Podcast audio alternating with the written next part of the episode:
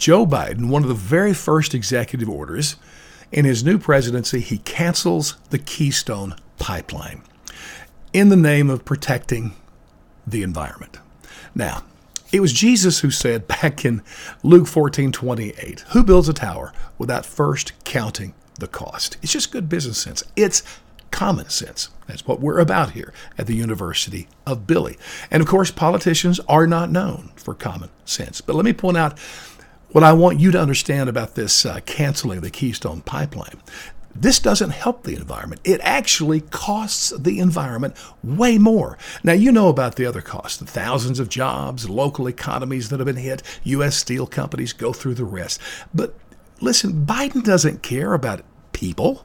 Come on, Democrats, have you seen what they've been about lately? They care more about the planet than people. That's why they do all this climate change stuff.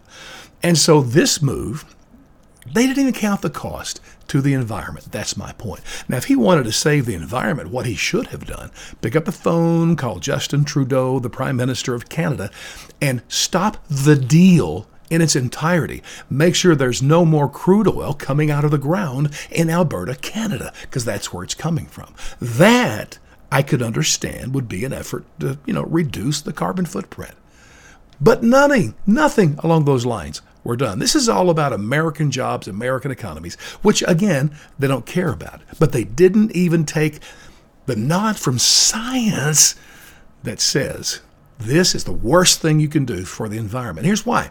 Since they didn't stop the deal with Alberta, since Alberta is still going to be producing this uh, crude oil, then uh, it's just going to change the way it's transported. And listen, scientifically, there is no question that the cleanest, the cheapest, the safest way to transport this oil is through a pipeline like the Keystone Pipeline. But now that that's gone, we're going to go back to the traditional gas guzzling ways of using trailer trucks and trains and boats, whatever, to move this oil into our country.